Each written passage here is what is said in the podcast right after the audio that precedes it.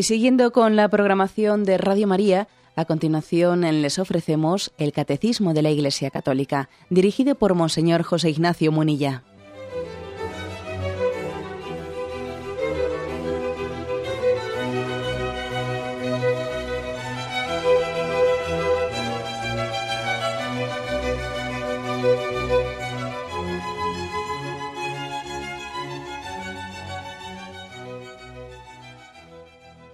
Cordial saludo a todos los oyentes de Radio María. Un día más, con la gracia del Señor, proseguimos el comentario del Catecismo de nuestra Madre, la Iglesia. Hoy vamos a comenzar la última parte de la explicación de la oración en el Antiguo Testamento.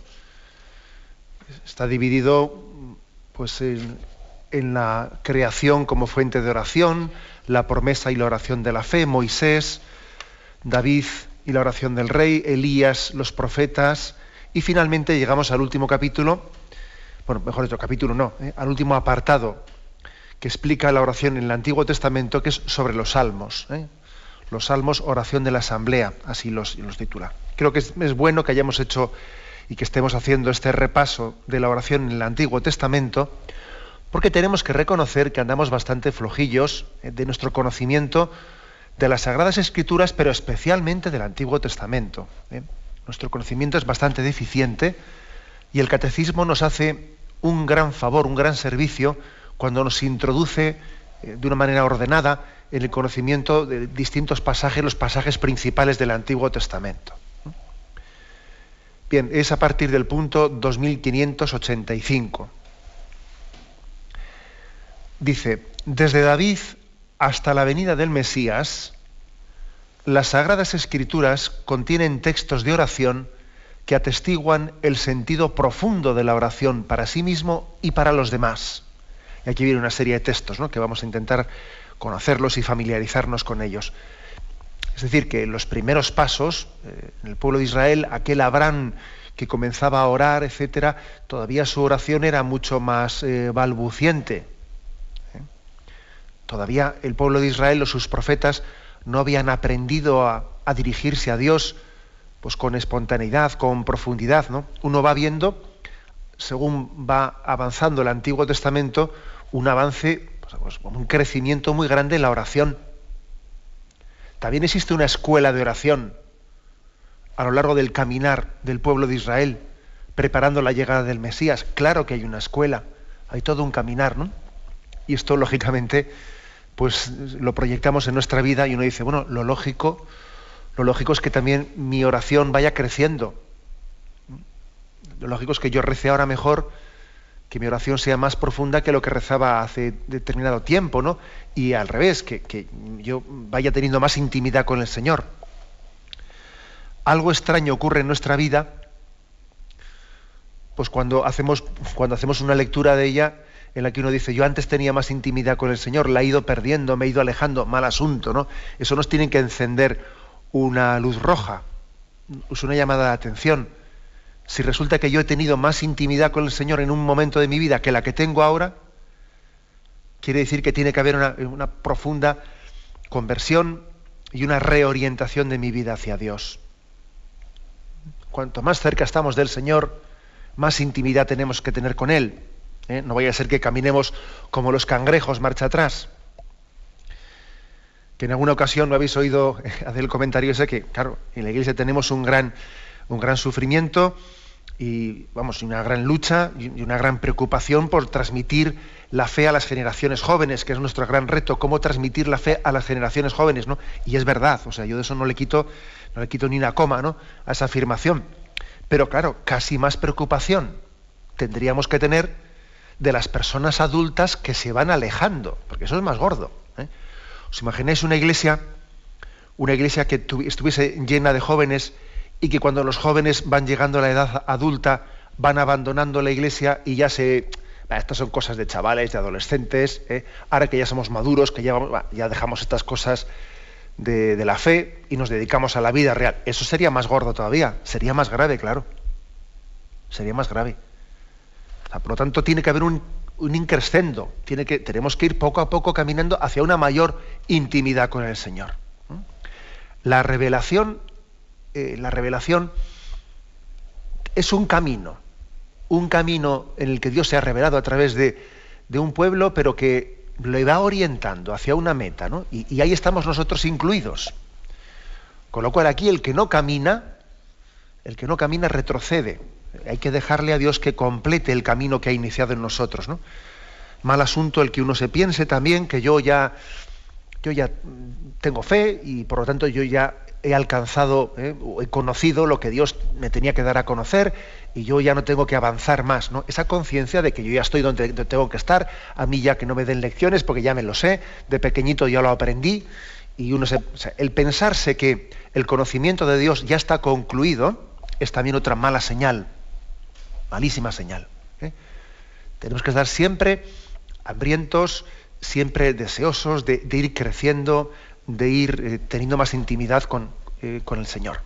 Este, esto yo creo que sería una buena conclusión de, este recorrido que estamos haciendo a lo largo del Antiguo Testamento y vamos viendo, ahora quizás vamos a, vamos a hablar de unos textos que posiblemente sean los, los textos más maduros, en los que los, los salmos, y también eh, pues los personajes del Antiguo Testamento que ya están más cerca de la llegada del Mesías, pues oran con más intensidad ¿eh? y oran pues con más profundidad. ¿Qué textos se nos ofrecen? Así como, digamos, pues emblemáticos de una oración profunda. Pues uno de ellos, por ejemplo, es Esdras. ¿eh? Esdras capítulo 9, versículo del 6 al 15. El contexto es que mm, pues Esdras está mm, como sufriendo eh, por ver los pecados del pueblo y él hace una oración, eh, podríamos decir, de, alabanza de Dios por su misericordia. ¿no? Dice así, a esa hora superé mi aflicción y con mi túnica y mi, manto rasgados, él rasga sus mantos, eh, ese signo ese signo profético ¿no? de rasgar, los rasgar el manto para orar ante Dios, a nosotros nos suena mucho ese texto porque el sumo sacerdote rasgó sus vestiduras cuando Jesús confesó su filiación divina, se rasgó las vestiduras, ¿no? Bueno, eh, nos suena mal el texto porque, claro, lo hemos conocido en ese contexto de condena hacia Jesucristo. Bien, pero bueno, eh, eh, entendamos que ese, ese gesto tiene, que hizo aquel sumo sacerdote tiene un contexto más amplio, ¿no? El contexto es de decir, me, abro totalmente, me desnudo, me desnudo, hablo con el corazón desgarrado, hablo a corazón abierto, me desgarro, no me hablo ante Dios. Y dice así, desgarró su túnica, dobló sus rodillas, también el doblar las rodillas, fijaros bien, que es un signo que ya está en el Antiguo Testamento, es orar postrado, extendí mis manos hacia el Señor, ¿eh? las túnicas rasgadas, de rodillas y con las manos y con las manos extendidas. Es impresionante esta imagen orante ¿eh? de Esdras. Y dice, Dios mío, estoy avergonzado y confuso, y no me atrevo a levantar mi rostro hacia ti, pues nuestros pecados se han multiplicado y nuestras culpas se amontonan hasta llegar al cielo. Desde los días de nuestros antepasados hasta hoy hemos incurrido en gran culpa por nuestras iniquidades. Tanto nosotros como nuestros reyes y nuestros sacerdotes hemos sido entregados a los reyes de otros países, a la espada, al cautiverio, al saqueo, al oprobio, hasta este momento. Pero ahora, por un instante, se ha hecho presente la bondad del Señor, nuestro Dios, al dejarnos un resto, concedernos un refugio en su santuario, dar luz a nuestros ojos y procurarnos un pequeño respiro en medio de, nuestra servidumbre.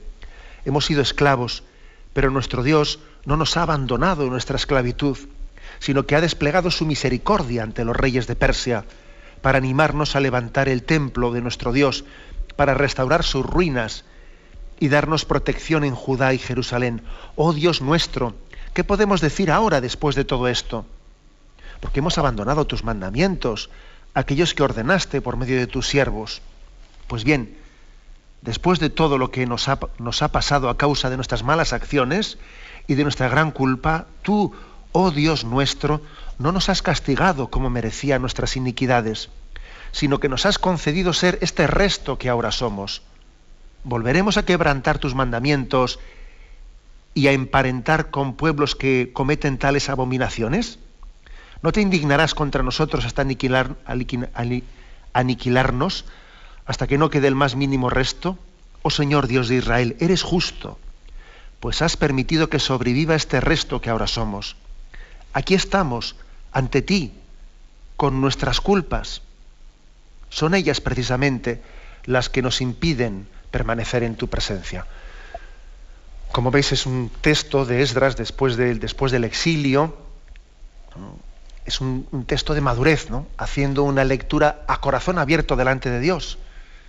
Es como alabarle a Dios por la paciencia que ha tenido de decir, mira, nos has purificado, nuestro, nuestro pecado eh, nos, nos, había enfrentado a ti, pero tú has tenido la paciencia de purificarnos. Hace una lectura providencial de lo que les ha ocurrido, del exilio, de haber estado eh, exiliados, de, haber salido purificados. Dios ha, en medio de esa situación de persecución, ha ido preparando un resto, un resto de Israel. ¿eh? es una oración muy bella que además a nosotros nos enseña nos enseña a hacer oración a Dios en los momentos de prueba, en los momentos en los que hemos sido purificados, para que hagamos una lectura no de rebote, ¿eh? porque a veces nosotros nos rebotamos en las situaciones, ¿no? en vez de descubrir cómo Dios nos ha purificado en una enfermedad, nos ha hecho más humildes, nos ha convertido en el resto de Israel, ha ido quitando, ¿no? quitando mucha soberbia, quitando, y al final en medio de las pruebas, ha preparado un corazón bien dispuesto al que únicamente le importa lo fundamental. ¿eh? Las pruebas de la vida, cuando son vividas, cuando son recibidas ¿no? interpretadas a la luz de la fe eh, como un plan providencial de Dios, están integradas en un plan, providencial de Dios, no quiere decir esto que entendamos Dios me ha enviado esto, no, Dios me ha enviado. Bien, a mí no me gusta esa frase Dios me ha enviado, porque parece que uno se está imaginando como si Dios estuviese ahí en lo alto, lanzando una especie de dardos ¿eh? para que a este le toca una enfermedad. No, no, no, no, hablemos en esos términos, ¿no? pero sí en los términos de que Dios en su providencia, Dios en su providencia ha permitido esta situación de la cual Él también ha hecho, ha hecho un camino de salvación en mi vida. Dios ha hecho camino de salvación en mi vida a través de todas las circunstancias. Y todo ello ha ido preparando que mi corazón esté más a lo esencial, a lo fundamental, y que me haya despojado de muchas cosas de las que antes estaba apegado. Estaba apegado, ¿no? A mi gloria, estaba apegado a, mi, a mis éxitos, a que la gente me reconociese, me estimase, me no sé qué, pues eh, lo, que era el pueblo, el pueblo de Israel que estaba muy orgulloso de su templo, aquí tenemos nuestro templo y, estaban ensoberbecidos, ¿no? Y entonces ya me dice, sí, sí, mira, ahora vamos a destruir el templo, vamos todos al exilio y te vas a enterar. A ver dónde pones tu corazón, en las piedras del templo o en Dios. Y claro, esa circunstancia de, la destrucción del templo, de, ir a el templo saqueado, mm, tienen que ir al extranjero como esclavos, todo ello, todo ello es una purificación. ¿Dónde pones tú ahora tu corazón? Ahora que no tienes templo, ahora que, es, ahora que ya no, no formas parte de ninguna casta, etcétera, ¿ahora dónde estás? Y Dios ha ido preparando un resto. Por esto esta oración es una oración de madurez esta oración no hubiese podido ser pronunciada, esta que hace aquí Esdras, sin toda esa prueba interior que ha tenido Israel. Por eso la oración es mucho más profunda cuando uno reza, claro, no desde el libro, desde un libro, sino desde la vida, ¿no? Esto le pasa a Job también. ¿eh? Job al principio reza, bueno, pues una oración de libro, el Señor me lo dio y el Señor me lo quitó. Ya, pero cuando entra en crisis, cuando, cuando empieza a experimentar ¿no? pues, pues la, prueba, el despojamiento, se revela, luego finalmente acepta, lo abraza, se reconcilia. Y claro, al final el Job que ora y que se somete a Dios ya no es una oración aprendida de memoria porque toca decir esto, sino que claro, ha tenido todo un proceso de purificación para llegar a decir, Dios mío, en tus manos me pongo, confío en ti. O sea, que en el fondo se ora no desde un libro, eh, sino desde la vida, pero una vida que ha sido enseñada y acompañada por la historia de la salvación del pueblo de Israel. Y vamos, culminada en Jesucristo. ¿eh?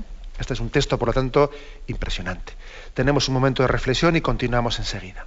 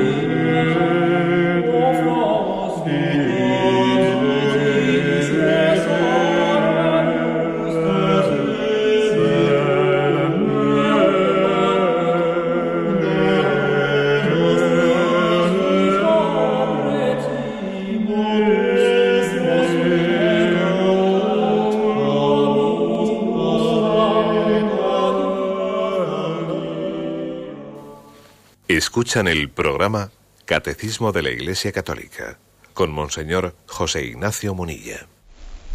Continuamos en la explicación del punto 2585. Aquí se nos proponen una serie de textos del Antiguo Testamento que marcan quizás eh, las oraciones o los, los, pasajes oracionales del Antiguo Testamento más profundos, más, más, eh, más madurados.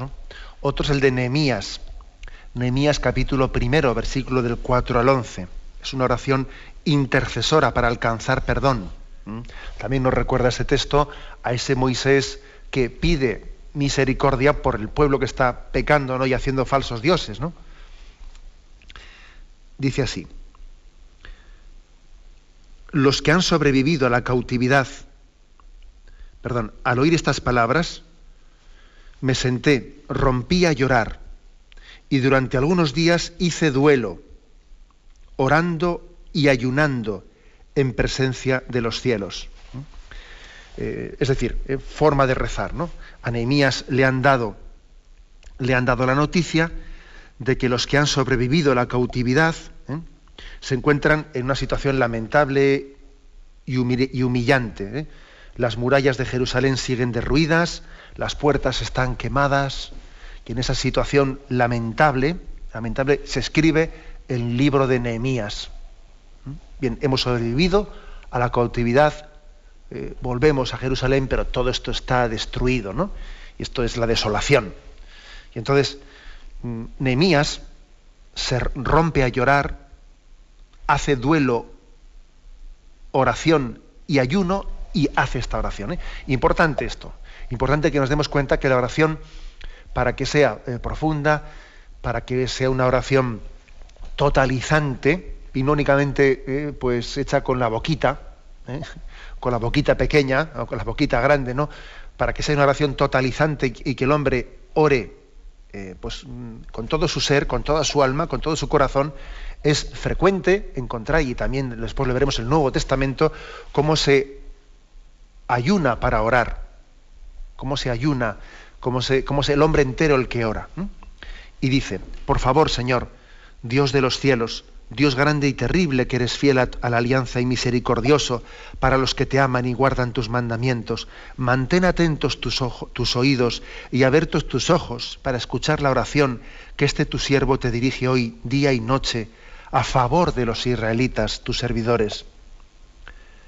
Confieso los pecados que los israelitas hemos cometido contra ti, tanto yo como la familia de mi padre hemos pecado y te hemos ofendido gravemente no observando los mandamientos y preceptos que diste a tu siervo Moisés. Recuerda, por favor, lo que prometiste a tu siervo Moisés diciendo, si pecáis os dispersaré entre las gentes, pero si os arrepentís, guardáis mis mandamientos y los lleváis a la práctica, aunque os encontréis dispersos en un último rincón del mundo, de allí os juntaré y os traeré hasta el lugar que escogí para que en él more mi nombre. Ellos, tus siervos y tu pueblo, son los que redimiste con tu gran poder y tu mano poderosa. Escucha, Señor, la oración de tu pueblo y la plegaria de tus servidores que solo desean honrar tu nombre. ¿Mm? Una oración impresionante de Nehemías que lo que viene a decir es, mire Señor, que hemos aprendido, que hemos aprendido. ¿eh? He aquí nuestro corazón contito y humillado te presentamos un corazón arrepentido, plenamente arrepentido. Y tú nos dijiste que cuando nuestro corazón estuviese eh, perfectamente vuelto hacia ti, tú nos traerías a este lugar escogido, a Jerusalén. Hemos vuelto y aquí el templo está, destrozado. ¿no? Y es por lo tanto una, una petición a Dios de que cumpla, cumpla su promesa de volcarse en los corazones arrepentidos. Diciendo, Señor, que estamos plenamente un corazón quebrantado y humillado, tú no lo desprecias, algo por el estilo. ¿eh? Es lo que, lo que Nehemías expresa en este momento. Es mm, la oración de un hombre arrepentido, humilde, que intercede en favor de un pueblo que también quiere presentarse ante Dios perfectamente humilde. ¿Mm? Sobre todo es enseñarnos cómo presentarnos ante Dios. ¿Eh? Ante Dios la, la primera, la forma normal de presentarse es la de yo pecador. ¿eh? Acordaros también de esos pasajes del Evangelio en que quien salió justificado del templo es el que comenzaba su oración diciendo yo pecador. ¿eh? Y no se, no se atrevía a levantar su mirada, sino decía, Padre, te pido, ya ven, te pido perdón por, porque soy un pecador y no merezco, etcétera, etcétera. ¿no? Es un texto pues de humildad. ¿eh? La oración solamente se puede hacer ante Dios desde la humildad. Desde esa humildad que es hoy en día quizás en nuestra cultura soberbia, en esta cultura tan extendida, en esta de que yo ni mato ni robo, yo soy una buena persona, yo soy buena gente, yo soy buena gente y tal. ese tipo de, de, de concepción de la vida en el que se le quita el drama al pecado, se desdramatiza ¿no? el pecado, parece como si, bueno, si yo soy buena gente, pues no sé, como que Dios no tiene, yo no tengo tanta necesidad de salvación, ¿no? Si soy buena gente, es difícil entender eh, expresiones de la Sagrada Escritura que dicen, sálvanos, que brille tu rostro y nos salve. Ese tipo de expresiones es imposible que las rece alguien que no tiene sentido ¿eh? de pecado alguien que no, que no tiene conciencia de, necesidad de arrepentimiento, de nacer de nuevo una vida nueva. es que es imposible que rece bien. Es imposible que rece bien, ¿no? su, punto de partida para la oración no, es humilde. Es humilde. Va a hablar con Dios, vamos, que no va a hablar, que no va a hablar, pero si hablase, iba a hablar pues, sin conciencia del misterio delante del, del cual está. Sin conciencia de que es misericordia que Dios hable con él que es un regalo inmerecido. Él se piensa que tiene derecho a todo, pues para él Dios es, pues eso, ¿no? Una experiencia más. Claro, una experiencia más. Es muy importante este aspecto, ¿eh? Es muy importante, porque esta cultura nuestra que relativiza el drama del pecado nos hace incapaces de orar bien. Es que nos, deja incapacitados para ello. Otro texto que nos propone el catecismo. Eh, Jonás, el texto de Jonás, en ese episodio de aquel gran pez o la ballena, como queréis decirlo, que se traga a Jonás. ¿no? Entonces en el capítulo segundo dice así, dispuso Yahvé un gran pez que se tragase a Jonás, y Jonás estuvo en el vientre del pez tres días y tres noches. Jonás oró a Yahvé su Dios desde el vientre del pez. Dijo, desde mi angustia clamé a Yahvé, y él me respondió desde el seno del Seol grité, y tú oíste mi voz. Me habías arrojado en lo más hondo, en el corazón del mar. Una corriente me cercaba. Todas tus olas y tus crestas pasaban sobre mí. Yo dije, arrojado estoy delante de tus ojos. ¿Cómo volveré a contemplar tu santo templo? Me envolvían las aguas hasta el alma. Me cercaba el abismo. Un alga se enredaba mi cabeza, y a las raíces de los montes descendí, a un país que echó sus cerrojos tras de mí para siempre, mas de la fosa Tú sacaste mi vida, Yahvé, Dios mío. Cuando mi alma en mí desfallecía, me acordé de Yahvé y mi oración llegó hasta ti, hasta tu santo templo. Los que veneran vanos ídolos, su propia gracia abandonan. Mas yo, con voz de acción de gracias, te ofreceré sacrificios, los votos que hice cumpliré. De Yahvé la salvación. Y Yahvé dio orden al pez que vomitó a Jonás en tierra. Bueno, esta oración de Jonás, eh, pues mm, que expresa la, angustia, bueno, está expresada en ese, ese, momento, vamos, que es difícilmente imaginable, ¿no?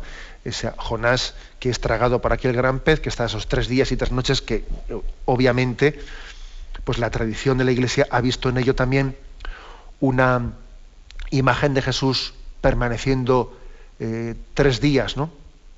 descendiendo al, lugar de los muertos, etcétera, es una oración hecha desde el momento, ¿eh? desde la situación del abajamiento del hombre, ¿no? de, la, de haber experimentado ¿eh? de profundis, ¿no? como dice también ese salmo, desde lo hondo a ti grito Señor. Una oración hecha desde el momento de la máxima prueba, es impresionante eh, esta, oración que está hecha bajo, esta imagen de Jonás tragado por la, por la ballena, como dice, una alga me enredaba mi cabeza, ¿no? Uno se imagina a alguien pues, en el seno de, ese gran pez envuelto en algas, etcétera, ¿no? Así lo expresa con toda su fuerza. ¿eh? Y en medio de esa situación clama a Dios. Esta oración eh, evoca, evoca todas en las situaciones en las que hemos aprendido, en las que hemos, bueno, hemos o debiéramos de, ¿eh? hemos o debiéramos de, de dirigirnos a Dios en el momento de, de la prueba máxima, el momento en el que todo se ve oscuro, el momento de la oscuridad, clamando a Dios. ¿no? Es impresionante que Jesucristo también quisiese experimentar los momentos de oscuridad. Dios mío, Dios mío, ¿por qué me has abandonado?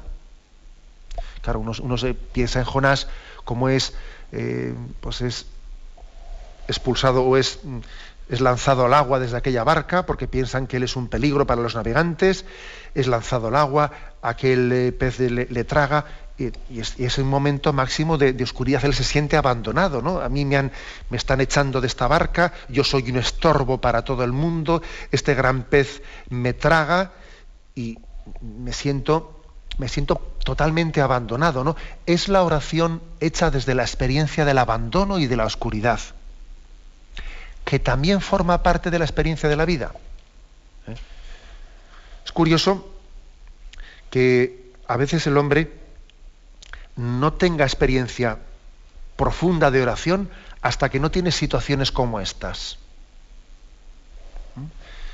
Es así, eh, forma parte de la condición humana. ¿eh? nuestra condición humana, hombre, debiéramos, ¿no?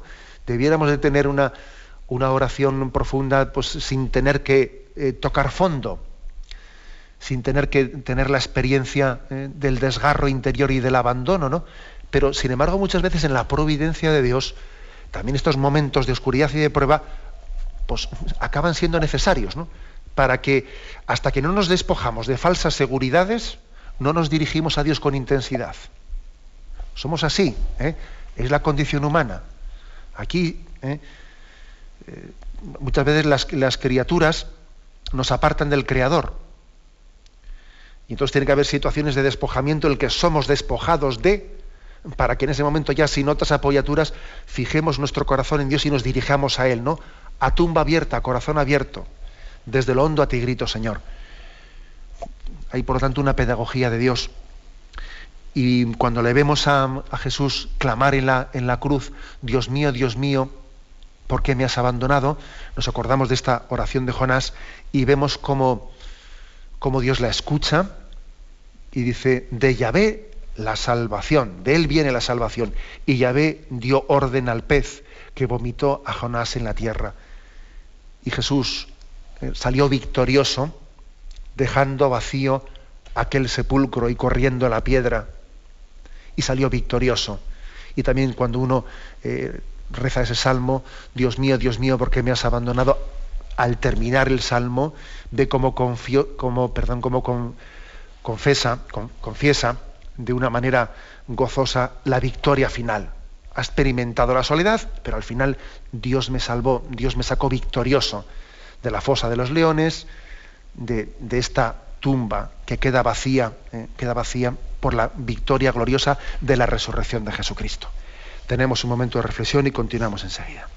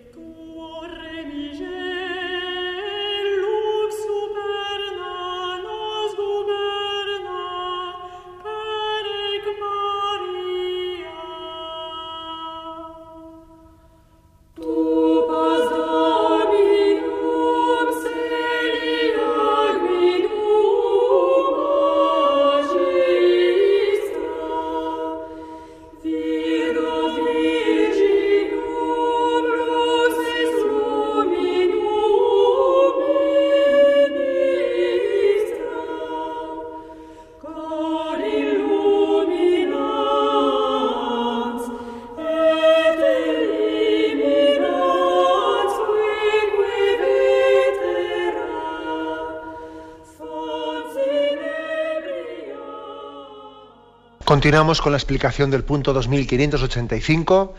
Diversos textos del Antiguo Testamento son una auténtica escuela de oración.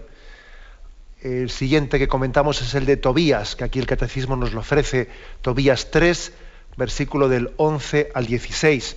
Y en este libro de Tobías aparece la, figura de, Sara, una mujer que había sido dada siete veces en matrimonio. ¿Eh? entonces los matrimonios pues no eran como ahora, pues en gran parte eran matrimonios de conveniencia que eran dados, etcétera, ¿no? Había, sido dada siete veces en matrimonio y dice el texto que un malvado demonio llamado Asmodeo había matado a sus maridos, ¿no? Y que le reprochaban a ella, le reprochaban a Sara que ella hubiese matado a sus maridos. ¿no? Decía, hasta fíjate, se le ha dado siete veces en matrimonio y los siete maridos han muerto. Qué casualidad, ¿no? Seguro que ella, los envenena, etcétera. Y claro, y, se había generado en torno a ella pues una, eh, una sospecha terrorífica, ¿no? Entonces ella, en ese momento de angustia, porque pocas angustias puede haber mayores, y eso seguro que a un oyente se identificará, porque igual eh, ha podido vivir a una situación o está viviendo, ¿no? Pocas angustias hay mayores que cuando alguien está siendo injustamente acusado, ¿no? Es una angustia muy grande. Entonces Sara ora, ora diciendo de esta manera. Sara extendió entonces sus brazos ante la ventana y oró diciendo. Fijaros que ora ante la ventana, otra cosa curiosa, ¿no? Es decir, me abro ante la ventana eh, queriendo con ello significar que Dios está más allá de estas paredes, ¿no? Eh, los que están dentro de estas paredes me están acusando, pero Dios ve más allá de esta situación. ¿eh? También esta gestualidad es muy orante, muy significativa. ¿no? Y dice Sara, bendito eres, Dios misericordioso. Sea por siempre bendito tu nombre y todas tus obras te bendigan eternamente. Hacia ti vuelvo ahora mi rostro, mi mirada. Manda que me vea libre de este mundo y así no tendré que oír más insultos. Tú sabes, Señor, que estoy limpia de todo contacto con hombres, que no he manchado mi nombre ni el nombre de mi padre en este país de mi destierro. Yo soy la hija única de mi padre y él no tiene ningún otro hijo que pueda ser su heredero, ni ningún hermano o pariente cercano a quien darme por esposa. Siete maridos se me han muerto. ¿Por qué de seguir con vida? Pero si no me mandas la muerte, mírame, Señor, y compadécete de mí, para que no tenga que oír más insultos. En aquel mismo momento escuchó el Dios de la gloria las oraciones de Tobit y Sara. impresionante, ¿no?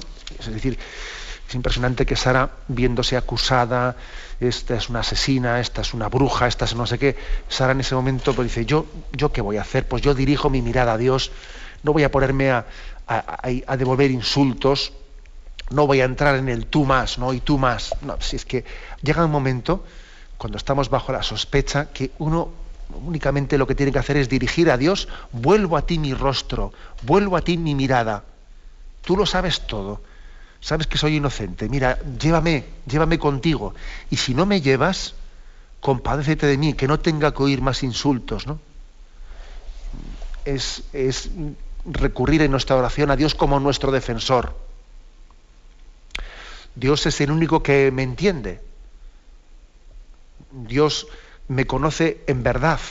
Sufro porque los hombres conocen la verdad desde su subjetividad, ¿no? Y cuando el mundo juzga, en realidad lo que está haciendo es proyectar sus prejuicios. Proyectar sus prejuicios. ¿eh? Y uno sufre mucho de sentirse de sentirse mal interpretado. ¿Y entonces qué es lo que hace? Pues que venga Dios, que, se haga la luz. Eh, me pongo en manos de Dios, Dios es mi juez, me remito a Él, ¿no? A Él recurro, Él es mi última instancia, mi última instancia. Este está por encima del Supremo, del Constitucional y de Estrasburgo, ¿sabes? Este está por encima y de la ONU también. Es, la oración más profunda que clama la última instancia. Dios, Dios sabe más, Dios lo conoce todo. Yo, yo recurro a Él, ¿eh? recurro a Él. Es una oración muy importante ¿eh? que muchas veces tenemos que hacer en nuestra vida. En medio de falsas acusaciones, de malas interpretaciones, Señor, mira, tú lo conoces todo, recurro a ti, te pido que hagas luz en medio de este lío, que a mí me importe más cómo me miras tú que cómo me miran los demás, que me importe más, sea agradable en tu presencia, que que los demás piensen bien o piensen mal de mí. Esto es básico en la vida espiritual. ¿eh? Como a una persona no, sea para él más importante el juicio de Dios que el juicio de los hombres, la tiene clara. La tiene clara. La única manera de ser feliz en esta vida es decir, Señor, mira, recurro a ti, me importa más lo que tú pienses de mí que lo que piensen todos estos. Y ese, el que ora diciendo eso, ese es feliz. De lo contrario, estará toda su vida mendigando afectividad, mendigando que me hacen caso, mendigando que, eh, que me interpreten bien. La tiene clara, la tiene clara.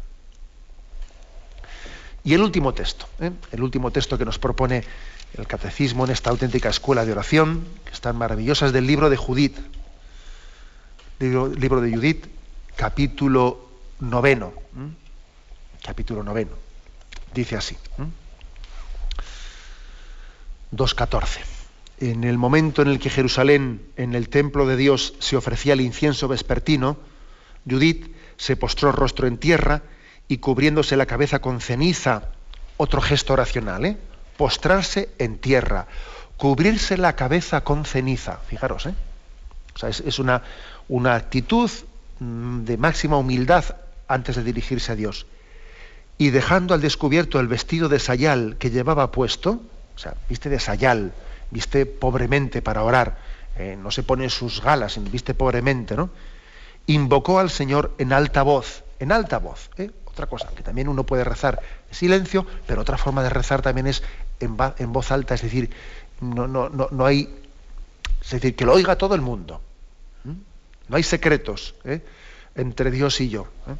Dice así, Señor, Dios de mi antepasado Simeón, en manos de quien pusiste una espada para vengarse de aquellos extranjeros que profanaron el seno de una virgen, la mancillaron, desnudaron su cuerpo y cubriéndola de vergüenza la deshonraron. Pero aunque tú dijiste eso no será así, ellos sin embargo lo hicieron. Por eso entregaste a sus jefes a la muerte y su lecho que ellos usaron con engaño. También con engaño quedó ensangrentado Destruiste a los esclavos y a los príncipes en sus propios tronos. Entregaste sus mujeres al pillaje y a sus hijas las llevaste al cautiverio. Todos sus despojos fueron repartidos entre tus hijos muy amados, que rebosan, rebosando celo por tu causa y horror por su sangre mancillada, clamaron a ti pidiéndote socorro. Escucha, Dios mío, a esta viuda. Tú has hecho el pasado, el presente y lo que ha de venir. Los acontecimientos presentes y futuros. Y lo que tú dispones se realiza. Tus designios se presentan ante ti diciendo, aquí estamos, porque tú preparas todos tus caminos y tomas de antemano las decisiones. Mira cómo los asirios, sintiéndose poderosos, se jactan de sus caballos y sus jinetes, se enorgullecen del poder de su infantería y confían en sus escudos, en sus lanzas, arcos y ondas, pero no reconocen que tú, Señor, eres quien pone fin a las guerras. Tu nombre es el Señor. Quebranta con tu poder su fuerza y con tu ira destruye su poderío porque planean profanar tu santuario, contaminar la morada donde reside tu nombre glorioso y derribar tu altar a golpes de hierro. Mira su arrogancia, descarga tu ira sobre sus cabezas y a mí, que soy viuda, dame fuerza para llevar a cabo mi plan.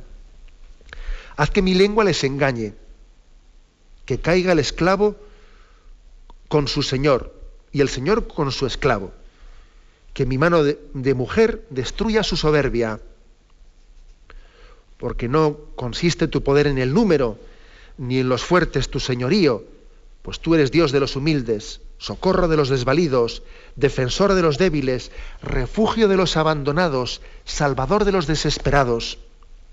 Tú eres el Dios de mi Padre, el Dios de la heredad de Israel, el soberano de los cielos y la tierra, el creador de los mares y el Rey de cuanto tú mismo has creado, escucha mi oración. Dame palabras para seducirlos y para herir de muerte a los que han tramado planes perversos contra tu alianza y tu santo templo, que se alza en el monte Sión. Haz que todo tu pueblo y cada uno de sus tribus vean y reconozcan que tú eres Dios, el Dios de todo poder y fuerza, y que fuera de ti no hay ningún protector para el linaje de Israel. Caramba, ¿no? Caramba con, con esta oración de Judith, caramba, con esta oración de esta mujer fuerte. Una viuda además, ¿eh? Una mujer, y ya en ese contexto de una sociedad muy machista, parece que ya eso ya es un punto de supuesta debilidad de partida. Una mujer, y encima una viuda, y encima se le está encargando el que ella acometa un plan de salvación para el pueblo de Israel cuando unos enemigos poderosos está, y, ella va a llevar adelante pues una especie de intercesión, negociaciones, y lo va a hacer esta mujer, frente a unos asirios eh, que se jactan de su, de, su, vamos, de su ejército poderoso, se sienten seguros de, sus, eh, de su infantería, de su poder militar, y esta mujer es elegida por Dios, viuda encima, ¿no? Es elegida por Dios para llevar adelante ese plan de salvación dame palabras para seducirlos. Si tú quieres que yo les hable, a ver cómo hago yo. Bueno, y este es el libro de Judith, ¿no? En el que se habla de cómo esta mujer fuerte fue instrumento de Dios, ¿no? Bueno, pues eh, otra oración impresionante. Es una escuela de oración, ¿eh? La Sagrada Escritura. Y este es uno de los textos más, más fuertes, más impresionantes. Cómo esta mujer invoca a Dios diciéndole, Dios de los humildes, socorro de los desvalidos, defensor de los débiles, refugio de los abandonados, salvador de los desesperados. Dios no puede dejar de escuchar a quien habla desde esta postura humilde. Esta mujer, en una situación de máximo peligro, que va a ir allí como medio espía, mm, pues para ver si puede ¿no? Eh, pues detener esa estrategia de los asirios, esta mujer en principio tenía que estar muerta de miedo, porque se estaba jugando la vida en esta estrategia, ¿no? Sin embargo, se siente confortada por la oración y va con serenidad, con paz. Sabe que se la juega, sabe que se la juega, pero allá que va. Dice otro salmo, ¿no? Fiado en ti me meto, fiado en ti asalto la muralla, fiado en ti me meto en la refriega. Imaginaos lo que es meterse en una refriega, en una batalla, ¿no? Donde allí mueren, caen a tu derecha, a tu izquierda, o asaltar una muralla que desde arriba los defensores de la muralla están lanzando piedras o aceite hirviendo para abajo, ¿no? Qué tremendo tiene que ser meterse en ese lío, ¿no? Diciendo aquí lo más seguro es que no salga de esta, ¿no? Bueno, pues eh, esa también es la oración. La oración nos enseña a decir, fiado en Dios, me meto en la refriega, fiado en Dios, asalto la muralla, puesto en sus manos, no temo, confío. Esta es la fuerza de la oración, que nos enseña a descansar plenamente y a confiar en Dios. ¿eh? Lo dejamos aquí. Hemos querido en el punto 2585 eh, presentar estos, son cinco textos, el de Esdras, Nehemías, eh, Jonás, Tobías y Judith, cinco textos que nos introducen en la, podríamos decir, en la plenitud de la madurez del Antiguo Testamento orante. Damos paso ahora a la intervención de los oyentes. Podéis llamar para formular vuestras preguntas al teléfono 917-107-700. 917-107-700.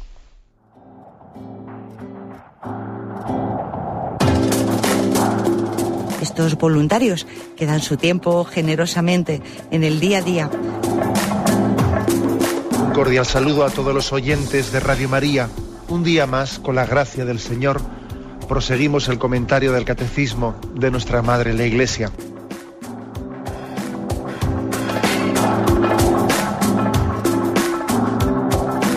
Porque le has quitado la única manera de protesta que tiene. O sea que cuando hay un dolor fuerte no hay que tomar analgésicos, hay que ir no, hay que tomar, No, sí, hay que bien, pero, pero no analgésicos fuertes para que se cometa el error de bloquear la defensa y no poder llegar al diagnóstico. Bien, bien. ¿Le gustaría tener sus programas favoritos de Radio María para escuchar en cualquier momento? Llame y pídanos el programa que más le interesa en cualquiera de sus emisiones. Recogeremos su petición y sus datos completos para hacer el envío. Solo necesita un lector de CD o DVD que admita el formato de compresión MP3. Llame al 917-107-700 y atenderemos su petición encantados. Tome nota. 917-107-700. Radio María, más cerca de usted.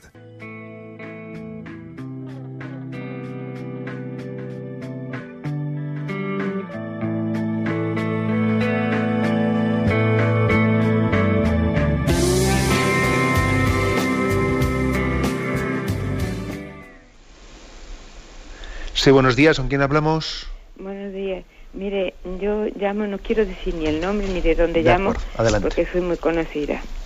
Mire, yo, yo lo que tengo son dos, dos problemas. No es con relación a la, a la fe, ni a la oración, ni a todo eso, porque yo me he educado en un colegio de monjas y yo todo eso lo tengo muy claro. Lo que quiero saber es que yo estoy separada de mi marido, pero una separación amistosa, pero que Mm, él vive en su casa y yo vivo en la mía. Entonces ese matrimonio todavía existe, ¿no? Mientras no haya una una separación mm, que haya motivos por, anular la nulidad del matrimonio, ese matrimonio sigue, ¿no? O sea que si él está con otra persona, comete adulterio, y si yo estoy con otra persona, comete adulterio también. Eso por un lado. Y por otro lado, que como mm, el hombre lleva muchísimo tiempo en la tierra, muchísimos años, muchísimos millones de años. Entonces el hombre apareció al principio, Dios lo creó, yo no tengo duda ninguna en absoluto de que Dios creara al hombre, pero al principio era como el Homo sapiens, que le llamaban, que era como mm, una especie de mono, que no era mono, ni muchísimo menos, porque si no todos los monos serían hombres, Mm, que cómo fue en ese momento, porque claro, eh, la, historia sagrada yo me la sé de memoria, pues, precisamente por eso, por haberme educado en un colegio de monjas, y, y aparece Adán y Eva, pues muy bien, muy sofisticado y todo, pero que yo creo que eso no fue así, que eso fue de otra forma, que Dios creó al hombre de la, de la tierra, mm, lo, hizo del polvo de la tierra, polvo eres en polvo te convertirás, y, pero ¿en qué momento y cómo fue eso? De acuerdo, vamos a ver. Con respecto a dos cosas, ¿no?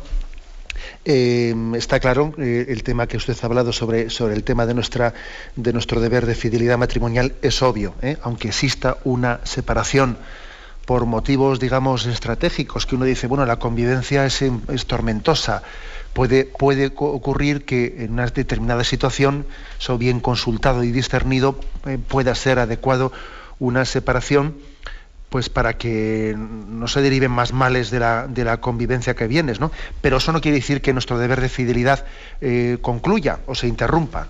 matrimonio, de no ser el caso, que siempre es un caso muy excepcional, de que haya habido unos motivos para que sea declarado nulo, que haya una nulidad matrimonial, pues existe un deber de, de fidelidad. ¿eh? Sigue siendo el esposo y la esposa, aunque estén separados. Incluso aunque haya una sentencia civil de divorcio, eso es lo de menos. Esa sentencia civil de divorcio no tiene ningún valor ante Dios. ¿eh? La palabra dada en el sacramento del matrimonio es la palabra dada ante Dios. Con respecto a la segunda que dice, bueno, yo es que creo que la imaginación nos juega una mala pasada, ¿no? Nosotros nos hemos imaginado a Adán y Eva en algunos cuadros, pues bueno, pues Adán, a Eva se le pinta, pues eso, ¿no? Con, con pelo largo y con unas facciones, pues unas facciones pues eh, modernas, ¿no? Como si fuese, yo qué sé, pues una mujer occidental, como si fuese una sueca con, con el pelo largo, yo qué sé, ¿no? y eso nos juega una mala pasada. Pues evidentemente Adán y Eva, los primeros hombres, tendrían un rostro y un aspecto pues mucho más parecido al, hombre primitivo.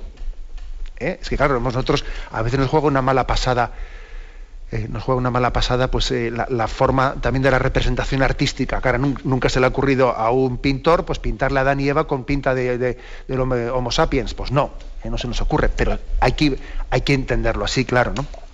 Por lo tanto, la, Iglesia, la Iglesia no va a entrar, bueno, no, entra dogmáticamente en la explicación eh, de, bueno, pero lo que está claro es que lo que la Iglesia dice es que claro que es compatible, eh, es compatible eh, las, las, teorías explicativas de la evolución con nuestra creencia en la creación del hombre.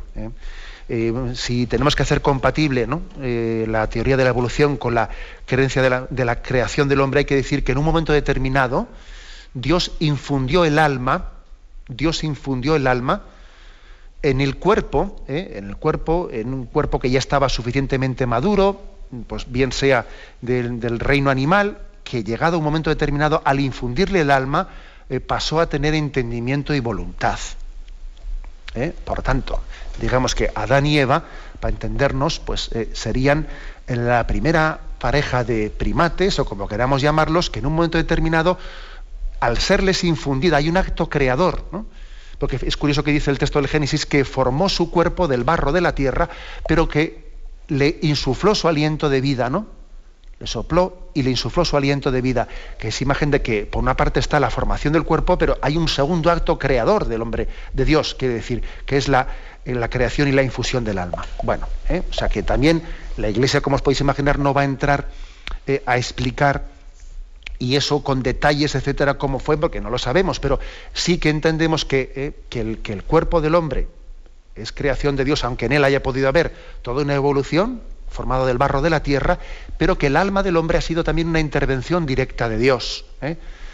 Para que el hombre llegue a ser hombre, ha habido una intervención de Dios. O sea, digamos que por evolución, eh, por mera evolución, un, animal nunca pasa a ser hombre. No, sino que ha tenido que haber una intervención creadora de Dios que infunda el alma. ¿Mm? Adelante, vamos a un siguiente oyente. Buenos días. Eh, buenos días. Sí, le escuchamos. Eh, sí, me, llamo Juan Carlos y le, llamo desde Madrid.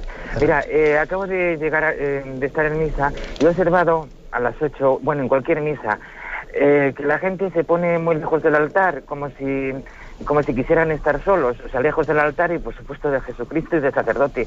Le dejamos al, sacerdote. ¿Cuál es lo más adecuado? Eh, ¿Resaltar el acto comunitario o, el acto individualista de, la oración de la misa? Yo me pongo delante y me da, me da la impresión de que me están viendo todo el mundo y que no... Eh, no sé, ¿qué piensa usted de cuál es lo más adecuado? Bien, bueno, yo no me atrevería a decir que, el que se ponga en la parte de atrás de, la iglesia pues está lejos de Jesucristo, etcétera. No, no me atrevería a decir eso, o de sacerdote. Pero sí que también los signos humanos ayudan a rezar, ¿no? Y a veces cuando vemos una asamblea totalmente dispersa, aquí uno está atrás, otro está atrás, eso no ayuda a nada. ¿eh? Yo pienso que uno dice, claro, es que si me pongo en la primera fila parece que me estoy queriendo lucir. Hay que dejarse de ese tipo de consideraciones yo creo que lo lógico es que nos juntemos todos en la parte, la parte delantera, hombre, vamos a estar todos, vamos, por lo menos razonablemente para que, para que también visualicemos que somos comunidad orante. Tenía un amigo sacerdote que tenía la iglesia, esto lo solucionó fácil, ¿sabéis? Porque tenía la iglesia con suelo radiante. Y entonces el suelo radiante se encendía por placas y dijo, eh, aquí en invierno encendemos las placas únicamente los días de labor, las placas delanteras, las, cercanas al altar. Y qué fácil consiguió que todo el mundo fuese adelante. bueno, pues eso, la verdad es que teníamos que hacerlo no por buscar el calor, el calor físico, sino el calor humano de que somos comunidad y todos oramos también conjuntamente a Dios y lo visualizamos. ¿eh? Tenemos el tiempo cumplido. Me despido con la bendición de Dios Todopoderoso, Padre, Hijo y Espíritu Santo. Alabado sea Jesucristo.